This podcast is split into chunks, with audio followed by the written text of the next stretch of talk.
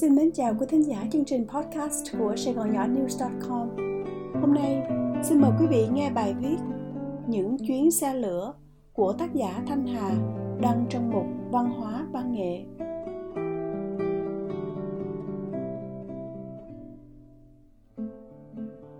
Trong kho tàng văn học hay âm nhạc, đa số kiệt tác để đời thường thiên về bi kịch, thảm sầu, mất mát. Có thế mới lay động trái tim mọi người – Chẳng hạn như bài Những bóng người trên sân ga của thi sĩ Nguyễn Bính mà tôi cho là một trong những bài thơ tả cảnh biệt ly xuất sắc nhất. Những cuộc chia lìa khởi từ đây, cây đàn sum hợp đứt từng giây, những đời phiêu bạc thân đơn chiếc, lần lượt theo nhau suốt tối ngày. Những chiếc khăn màu thổn thức bay, những bàn tay vẫy những bàn tay, những đôi mắt ướt tìm đôi mắt, buồn ở đâu hơn ở chốn này?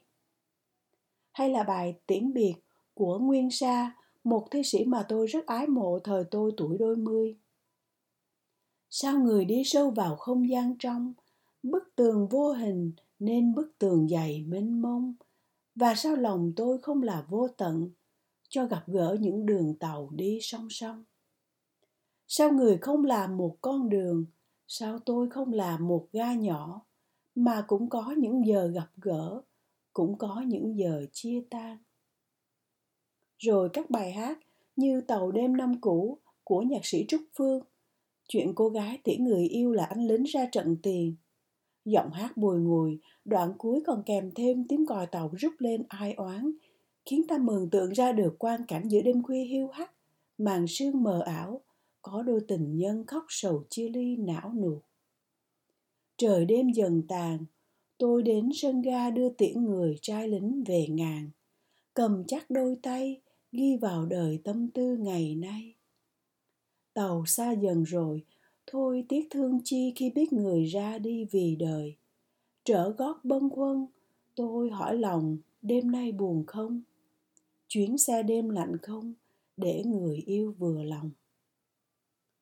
Quay ngược thời gian xa hơn, khi tôi hãy là còn cô bé con các chuyến xe lửa thu hút tôi có lẽ một phần bắt nguồn từ câu chuyện người đàn bà với dùm trái gùi tôi được nghe kể hồi năm lên sáu lên bảy gì đó. Chuyện kể về người mẹ trẻ, có chồng bị bệnh nặng, không đi làm được, nên chị phải gánh vác thay chồng nuôi con. Mỗi sáng chị bắt chuyến xe lửa ra tỉnh buôn bán, đến tối mịt mới trở về làng. Chiều chiều đứa con ra ga đón mẹ, để được nhìn thấy mẹ từ trên bậc tềm toa xa bước xuống. Tuy mệt mỏi, nhưng đôi mắt ánh lên niềm hạnh phúc khi thấy đứa con bé bỏng đứng chờ dưới sân ga. Chị luôn mua chút quà về cho con, khi thì viên kẹo, khi thì cái bánh cốm, bánh in. Một ngày định mệnh, lúc đó đang mùa trái gùi. Trái gùi là trái gì ha? Tôi cũng không biết rõ nữa. Buổi sáng mẹ rời nhà, con dặn, mẹ ơi chiều về mẹ nhớ mua cho con trái gùi mẹ nha. Mẹ gật đầu hứa. Buổi chiều sau khi hàng đã bán xong, chị mua một sâu trái gùi theo lời con dặn, rồi vội vã bước lên toa xe đang bắt đầu lăn bánh. Vì sợ trễ nên chị hấp tấp leo lên, chẳng may bước hụt chân, ngã trên đường ray. Bánh xe cán thân thể chị, nát tan. Khi xe tiếp tục về ngừng ở ga có con chỉ đứng chờ như thường lệ. Cậu con háo hức tìm mẹ. Các cô dì bạn hàng lần lượt bước xuống, mà bóng mẹ vẫn không thấy đâu. Một người cầm sâu trái gùi, trao cho cậu. Đây là trái gùi mẹ con mua cho con. Cậu bé ngơ ngác hỏi, mẹ con đâu rồi? Sao sâu gùi đây mà mẹ con đâu? Mọi người xúc động không cầm được nước mắt mà biết làm sao để trả lời cho cậu bé? Cái chết thảm thương của người mẹ ấy cứ ám ảnh tôi cho đến tận bây giờ. Chuyện còn kể thêm rằng, người chồng thỉnh thoảng mơ thấy vợ hiện về, cầm sâu trái gùi, đặt vào tay con, còn dặn dò chồng khi ngủ nhớ coi chừng đắp mền cho con kẻo lạnh. Tưởng chỉ là một câu chuyện trong tiểu thuyết hay cổ nhạc, không ngờ khi tôi vào internet tìm hiểu về trái gùi thì khám phá ra đây là chuyện có thật, xảy hơn nửa thế kỷ trước ở tuyến đường Sài Gòn, Lộc Ninh, Lái Thiêu. Tên người đàn bà được nhắc lại rõ ràng và được nghệ sĩ Minh Cảnh hát trong bài Trái gùi bến cát. Thảo nào mà từng lời hòa quyện với giọng ca truyền cảm não nụt của danh ca đã đánh mạnh vào tâm hồn của cô bé 6-7 tuổi là tôi, sâu đậm đến như vậy. Khi ta còn bé, mẹ là tất cả những gì vũ trụ tượng trưng, là bà tiên có thể mang lại phép màu, là vị thần che chở bảo vệ, là tình yêu thương hy sinh vô biên vô lượng.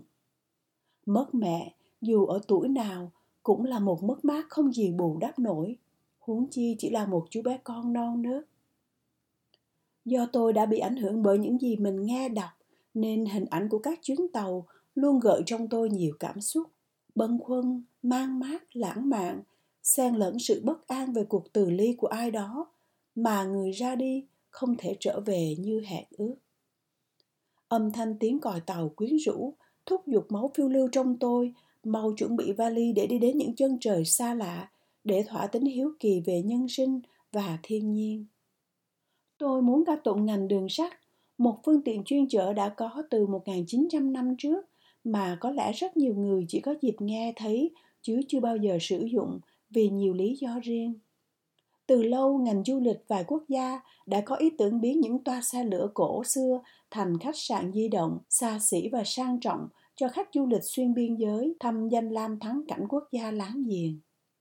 Càng đô thị hóa, càng kỹ thuật hóa thì hình như dân châu Âu càng có khuynh hướng quay về cuộc sống đầu thế kỷ 20, giản đơn, hòa mình cùng thiên nhiên để bảo tồn giá trị nhân bản, nhân văn, nhân đạo. Chuyến metro để lại trong tôi một cảm giác luyến lưu nồng ấm là chuyến tàu cuối năm dương lịch ở Paris 3 năm về trước. Tôi cùng cô em họ đi từ trạm Trocadero, nơi nhìn ngắm tháp Eiffel, về công trường Cộng Hòa gần nhà cô ấy.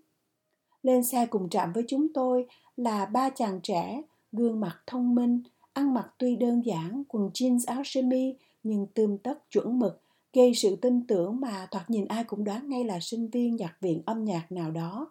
Vì cả ba mang theo một nhạc cụ khác nhau, đàn violon, guitar và sáo. Chờ tàu rời khỏi ga, cả ba bắt đầu vừa đệm đàn, vừa thay nhau hát. Lúc mỗi người một đoạn, lúc thì hát bè. Tiếng đàn điêu luyện, giọng ca lúc tươi vui, lúc u sầu, lúc hùng tráng tùy theo bài nhạc. Phong cách vừa duyên dáng vừa lãng tử, toát tràn nhựa sống của những người trai trẻ mà tương lai hãy còn ở phía trước. Trái ban đời chưa bị đá tả tơi. Hình ảnh ba chàng trai trẻ đôi mắt sáng ngời, ôm đàn ca hát, gợi nhớ một thời đã qua của mình, khiến phím lòng tôi trùng xuống một cung âm. Không phải họ hát hay hơn ca sĩ chuyên nghiệp, mà chính tuổi thanh xuân của họ ví như làn gió mát ảo ạt thổi qua trưa mùa hạ nóng khô đã chinh phục được tôi là vậy tôi như bắt gặp chính mình ngày xưa, với nguyên vẹn cảm xúc của cô con gái dậy thì, thoáng sau lòng, trước một ánh mắt nhìn trộm của ai đó trong sân trường, hoặc cuốn quýt lo sợ khi có người đón đợi trên đường đi học về, hoặc lá thư của ai nhờ ai trao vội. Một chút xíu rộn ràng, chỉ vậy thôi, chả bao giờ có đoạn kết. Tôi thở ấy sao mà ngoan lạ. Khẽ vào đời bằng bước chân vừa rụt rè vừa lạc quan mộng ước đầy ắp tâm hồn trắng như tờ giấy chưa thấm nhòa vết mực. Thế mà mấy chục năm rồi đó, tôi đã nếm đủ vị ngọt mật, đắng cay, chua chát do cuộc sống mang lại. Mà giờ đây bước vào tuổi trung niên, tôi tự hào là mình vẫn còn giữ được sự giản đơn bình dị không suy xuyển như thuở nào. Chuyến metro lúc ấy không đông hành khách nên chừa ra một khoảng không gian khá rộng để cả ba chàng tha hồ trình diễn. Chúng tôi ngồi hàng ghế ngoài cùng nên rất gần với họ. Những bản tình ca Pháp, Anh của những năm 60, 70, dù đã nghe nhiều lần bởi các ca sĩ nổi tiếng, nhưng trước live show bất ngờ của các cậu học sinh viên vẫn có sức lôi cuốn bởi cái vẻ trong sáng, trí thức, tự tin, không cường điệu, dễ gây thiện cảm. Tôi đi metro ở Paris cũng nhiều, thường gặp khi thì đàn ông, khi thì đàn bà, lên hát hò dăm câu, rồi đến từng hàng ghế để xin tiền, dù ít ai chịu mở hầu bao. Nhưng với ba chàng trai trẻ này thì khác. Khi tôi lục viết, cũng có nhiều người hành động giống tôi. Trước lúc tàu ngừng ở trạm kế, ba sinh viên ngỏ lời cảm ơn và chúc mừng Giáng sinh, chúc mừng năm mới. Sau cùng họ đến gần tôi để tỏ sự cảm ơn đặc biệt về món quà tôi tặng khá hào phóng. Ở Paris nói riêng, châu Âu nói chung có rất nhiều nghệ sĩ đường phố. Họ có thể là một chú bé, cô bé, tuổi từ 10 đến 15, 17, chơi đàn violon ở góc đường nhiều người đi bộ. Họ có thể là một ban nhạc gồm 5-6 người trẻ nam nữ lẫn lộn, đem các nhạc cụ bày ra ở một góc dưới tầng hầm metro, chờ nhạc rất là điêu luyện. Âm thanh du dương thánh thót thu hút rất nhiều hành khách dừng chân. Hết một bản nhạc, khán giả vỗ tay tán thưởng, mở ví lấy tiền để vào cái nón đặt sẵn dưới nền, rồi vội vã tản đi mọi hướng cho kịp bắt chuyến tàu tiếp theo, kịp vào công sở, kịp vào trường học. Cách ngôn Pháp có câu, thà làm người đánh xe ở thành Paris còn hơn làm ông vua xứ mọi. Phải, người ta thà sống đời đánh xe ngựa xứ văn minh mà được hít thở không khí thanh bình, nhân bản, hơn là sống đời đế vương mà im lìm không dám hé môi như những đàn cừu ở xứ mang dại. Lần đầu tiên tôi được nghe câu nói này là từ má của tôi. Khi còn nhỏ, mỗi khi má ngồi may áo quần, tôi thường quanh quẩn bên cạnh để nghe má kể chuyện hoặc truyền dạy cho chị em chúng tôi những kiến thức về nhân sinh quan, về đạo đức làm người. Rồi theo thời gian, tôi bắt gặp câu nói này nhiều lần qua sách báo văn chương Pháp mà tôi thường đọc.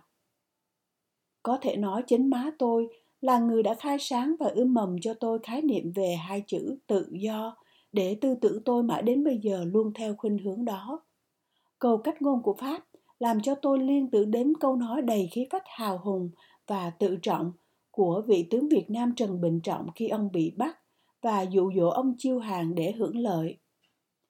Thà làm quỷ nước Nam, còn hơn làm vương đất Bắc. Chúng ta, con cháu đời sau nguyện noi theo gương các đấng tiền nhân để không hổ thẹn là người Việt Nam. Đi metro ở Paris, tôi giữ lại một kỷ niệm khá nhẹ nhàng lãng mạn, nhưng ở Milan, Ý thì lại khác.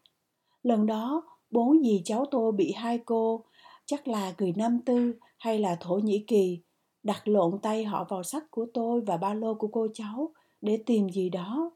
May cho chúng tôi mà xui cho họ là chúng tôi đã phát giác kịp nên họ chưa có thời gian cầm nhầm ví tiền, điện thoại.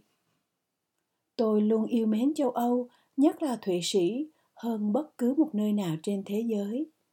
Thụy Sĩ thật sự là nhà, là quê hương lý tưởng thứ hai của tôi vậy.